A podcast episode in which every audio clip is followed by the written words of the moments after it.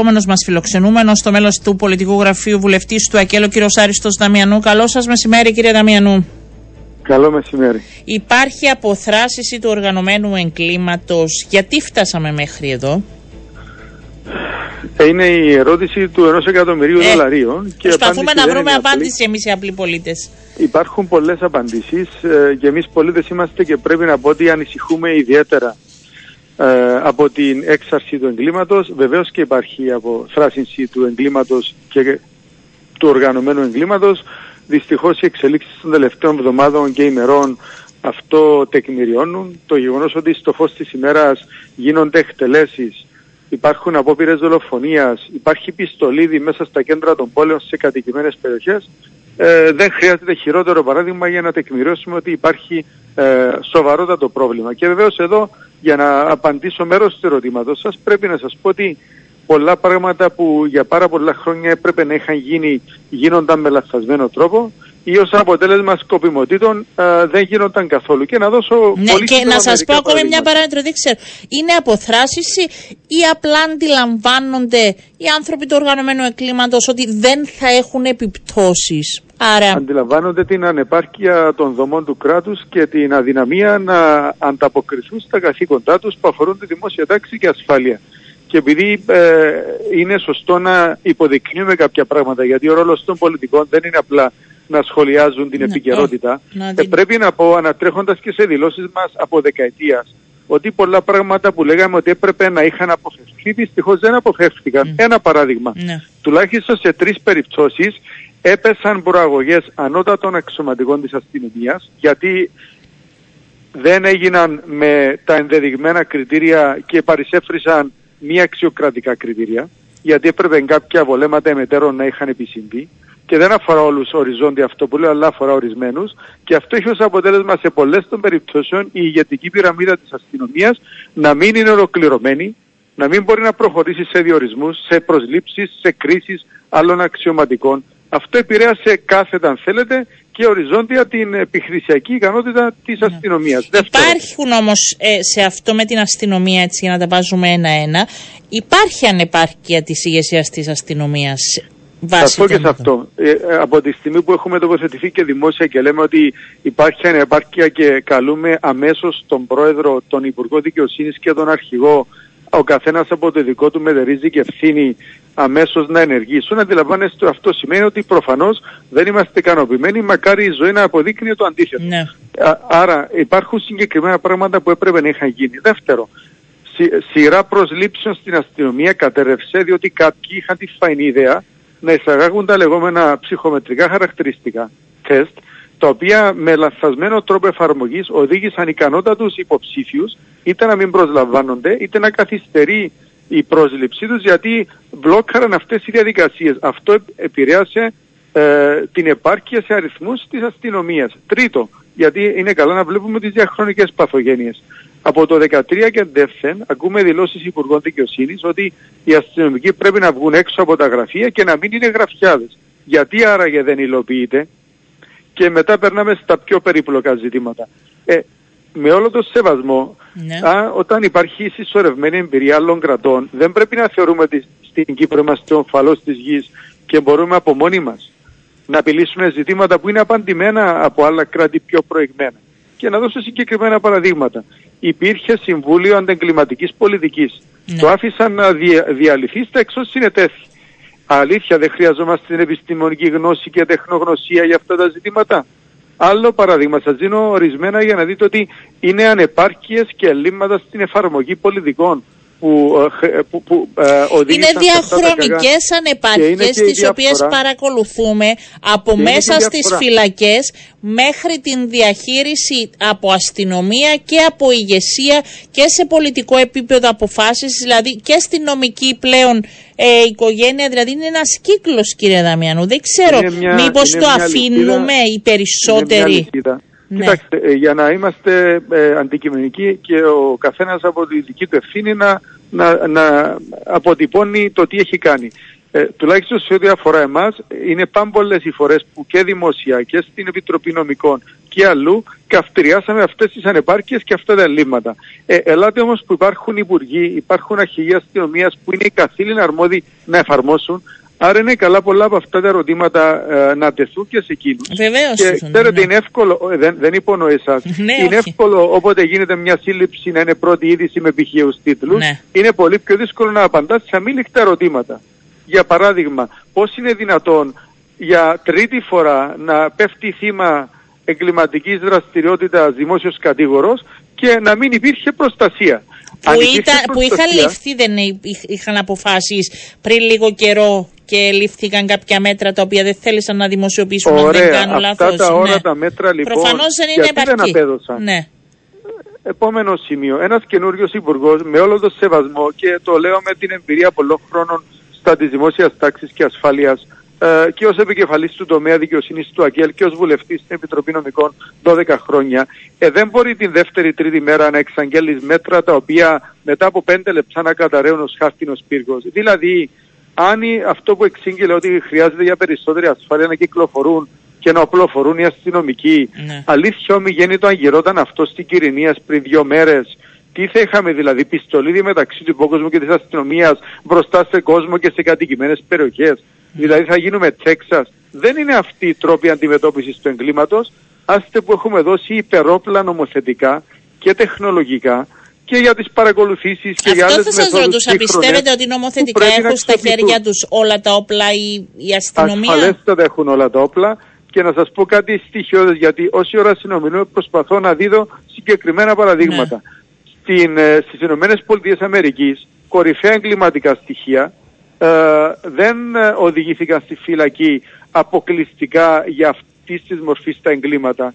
Διαρωτώ με λοιπόν, όλοι αυτοί οι λεγόμενοι επιχειρηματίες που κατά διαστήματα βρίσκονται δολοφονημένοι, είχαν φορολογικούς φακελούς. Ελέγχουμε πώς γίνεται κάποιος εκατομμυρίουχος χωρίς να δουλέψει ποτέ του, ένας έμπορος ναρκωτικών. Πώς ασπρίζουν χρήματα μετατρέποντας το παράνομο χρήμα σε κέντρα αναψυχής, σε χώρους εστίασης, σε διάφορα άλλα. Αυτά διαρωτώ με, υπάρχουν διαδικασίες ελέγχου, γιατί υπάρχουν πολλοί τρόποι. Κάθε επιχείρηση φαντάζομαι ότι ελέγχεται, άμα είναι ιδιοκτήτης. Μάλιστα. Δεν ξέρω αν κάποιες επιχειρήσεις που κάθε 3 και λίγο αλλάζουν χέρια αν ελέγχονται. Επομένως, υπάρχουν πολλές νομοθετικές δυνατότητες. Αυτό που χρειάζεται είναι πολιτική βούληση και θεσμική αποφασιστικότητα να εφαρμοστούν οι νόμοι. Και βεβαίως, να αναλυφθεί και μια ευθύνη υπό την έννοια ότι όταν βρίσκεσαι σε μια θέση κλειδί, σε μια θέση αρμοδιότητας, πρέπει να ασκείς τα καθήκοντα σου. Πιστεύετε ότι θα πρέπει να παραιτηθεί ο αρχηγός της αστυνομίας? Δεν θεωρώ ότι υπάρχει τέτοιο ζήτημα τούτη την ώρα. Να επενθυμίσω το φιάσκο με ευθύνη του Προέδρου της Δημοκρατίας, που είχε στο ψυγείο για 3 εβδομάδες ένα αρχηγό αστυνομίας με εκείνο το κακό θέατρο που παίχτηκε στο Προεδρικό, με έναν πρόεδρο κακός, αν με ρωτάτε, να επικρίνει με ανοιχτές τις κάμερες υπουργό και αρχηγό αστυνομίας και να υπάρχει δαμόκλειος σπάθη πάνω από ένα αρχηγό ότι σήμερα φεύγεις, αύριο φεύγεις. Αυτά αντιλαμβάνεστε πλήττουν το κύρος και την αξιοπιστία των θεσμών και βεβαίως την επιχειρησιακή ικανότητα. Αν ένας ανώτατος αξιωματούχος της αστυνομίας του στρατού ξέρει ότι είναι υποαίρεση και είναι μέρες, θέμα ημερών να φύγει, με ποια αν θέλετε αποτελεσματικότητα θα μπορέσει να επιβάλλει την τάξη και την πειθαρχία. Άρα υπάρχει σοβαρή ευθύνη, γιατί πολλά ζητήματα τη χάνουν επικοινωνιακού χειρισμού αντιουσιαστικού. Και θέλω να πω ότι από δικής μας πλευράς ανησυχούμε διπλά, διότι δεν είμαι βέβαιος ότι λαμβάνονται τα σωστά μηνύματα. Δηλαδή, όταν η κατάληξη αυτών των ενεργειών ήταν ότι η αστυνομία θα επεξεργαστεί προτάσεις και θα πάρει στον Υπουργό Δικαιοσύνης, διορωτώ με τόσα χρόνια τι κάνω. Να σας πω τι λέει ο κόσμος, και είμαι σίγουρη ότι μιλάτε κι εσείς μαζί του.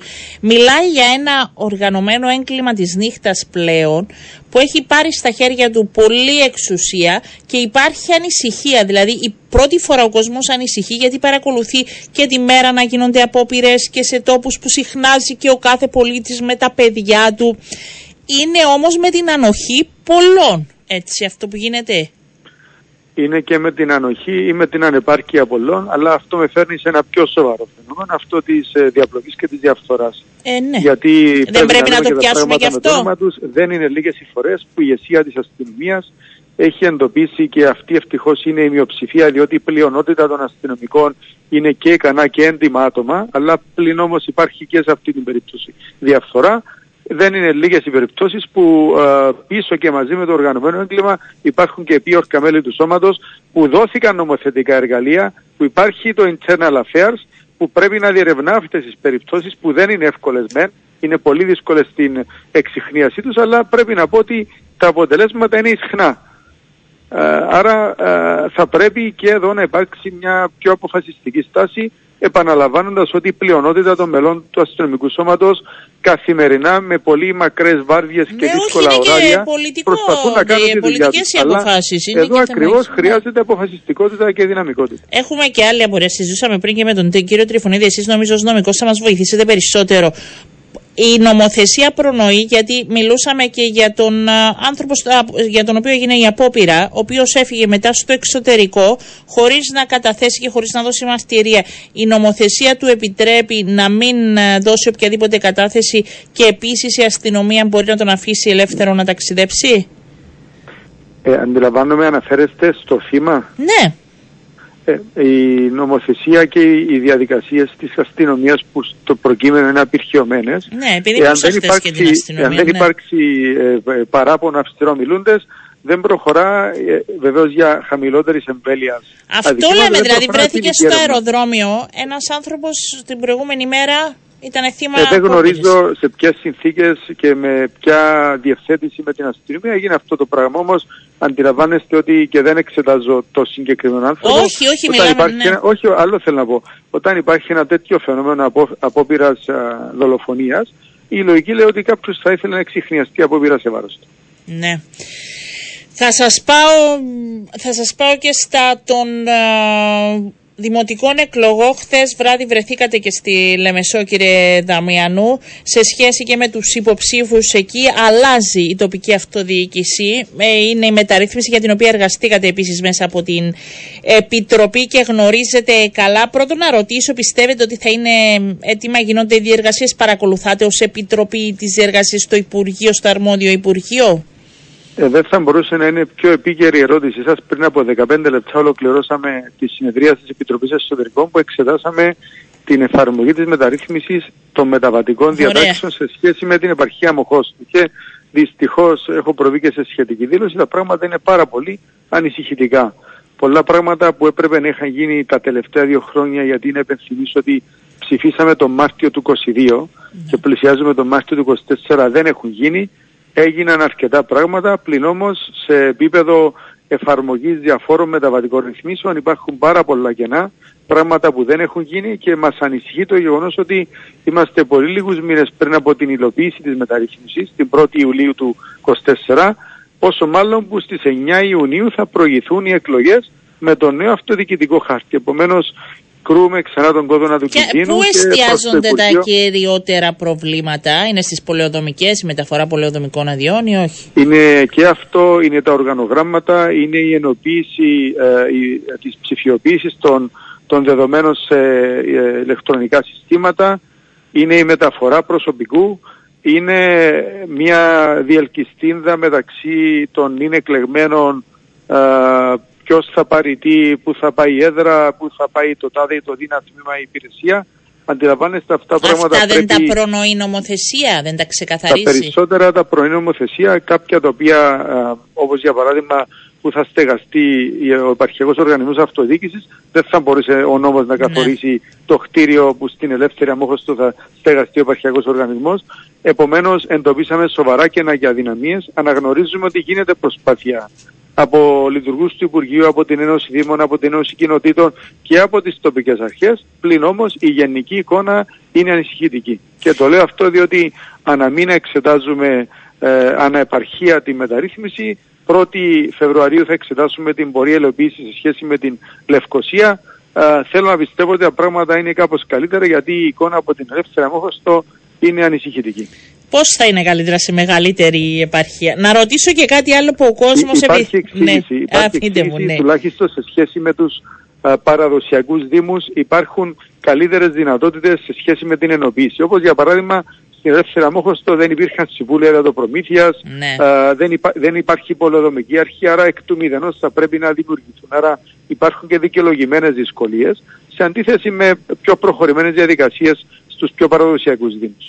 Επειδή ο κόσμος δεν έχει ξεκαθαρίσει εικόνα, δεν ξέρω αν μπορείτε εσείς, σε σχέση με τις πολεοδομικές άδειες, όσες είναι κατατεθειμένες τώρα στους δήμους, έχει ξεκαθαρίσει αν θα μεταφερθούν στη νέα αρχή, αν θα τις ολοκληρώσει ο Δήμος, πώς θα γίνει η διαδικασία? Όχι, από την 1η Ιουλίου υπάρχει το λεγόμενο cut-off period, οποιαδήποτε εκκρεμούσα αίτηση θα μεταφερθεί στους επαρχιακούς οργανισμούς, αλλά υπάρχει μια θετική διάσταση. Εδώ αντιλαμβάνεστε ότι η μεταφορά στους επαρχιακούς οργανισμούς θα συνοδεύεται και από μεταφορά προσωπικού, ναι, και από τις τοπικές αρχές που σήμερα επιλαμβάνονται των αιτήσεων. Άρα για τις υφιστάμενες θα υπάρξει μια συνέχεια.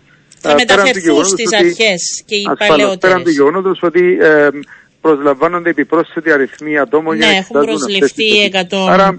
Άρα, θεωρούμε ότι μετά από μια φυσιολογική αναστάτωση που θα προκληθεί, αυτό το ζήτημα θα πάρει τη σειρά του και θα αντιμετωπιστεί. Το πρόβλημα είναι στο μεσοδιάστημα οι καθυστερήσεις που θα υπάρξουν και θα συνεχίσουν να ταλαιπωρούν τον κόσμο αν δεν υπάρξει σωστή προεργασία. Ναι, ανησυχεί ο κόσμος που θα απευθυνθεί εκείνο το μεσοδιάστημα και πώς θα κάνουν τους χειρισμούς. Η πρόνοια του νόμου ακριβώς είναι ότι με τους επαρχιακούς οργανισμούς αυτοδιοίκησης δημιουργείται κάτι ανάλογο με το one-stop shop. Δηλαδή σε ένα κτίριο, σε μια συγκεκριμένη δομή θα λαμβάνει όλες τις αναγκαίες απαντήσεις. Βεβαίως αυτό προϋποθέτει όλα αυτά τα οποία λέμε προηγουμένως ότι ακόμα δεν έχουν γίνει.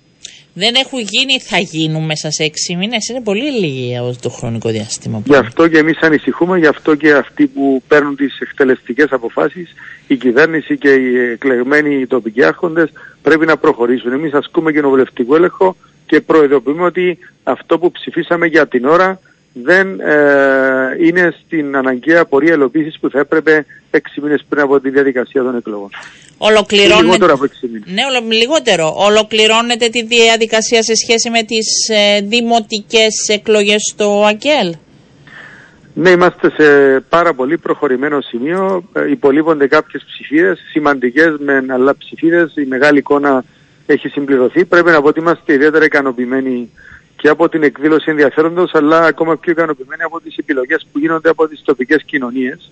Αναφερθήκατε προηγουμένως στη Λεμεσό. Θεωρούμε ότι υπάρχει μια ισχυρή ομάδα εκεί που μπορεί να αναλάβει το τιμόνι την επόμενη μέρα. Αυτό γίνεται ανά το Παγκύπριο.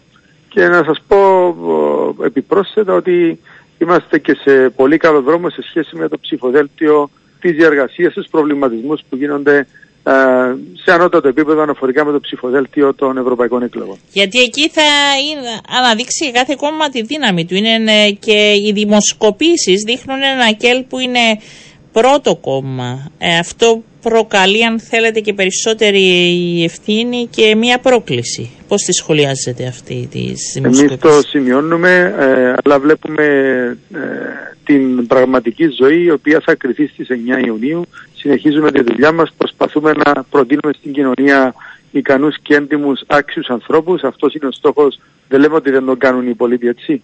Αλλά αυτή είναι η εικόνα που συναποκομίζουμε από τη δουλειά που γίνεται στα ψηφοδέλτια μας και από εκεί και πέρα, ειδικότερα για τις ευρωπαϊκές εκλογές. Έχετε δίκιο ότι εκεί θα καταγραφούν κομματικά ποσοστά. Πλην όμως, στο δικό μας ψηφοδέλτιο θα υπάρχει μια αντιπροσωπευτικότητα, θα υπάρχει, θα αντανακλάται και το πολιτικό στίγμα του ΑΚΕΛ, αλλά και τα ανοίγματα στην ευρύτερη κοινωνία. Ήταν 3 γυναίκες, 3 άντρες, κύριε Δαμιανού. Ναι, είδατε, δεν σας ρωτώ ονόματα, γιατί ξέρω ότι δεν θα μου πείτε, απλά ρωτάω. Αυτή είναι η απόφαση που έχουμε λάβει, να υπάρχει έμφυλη ισορροπία. Θεωρούμε ότι υπάρχει ένας ισχυρός κοινωνικός. Έχετε κλείσει με τους περισσότερους? Είμαστε σε πολύ καλό δρόμο. Μάλιστα. Ευχαριστώ, κύριε Δαμιανού. Να είστε καλά. Καλό σας μεσημέρι.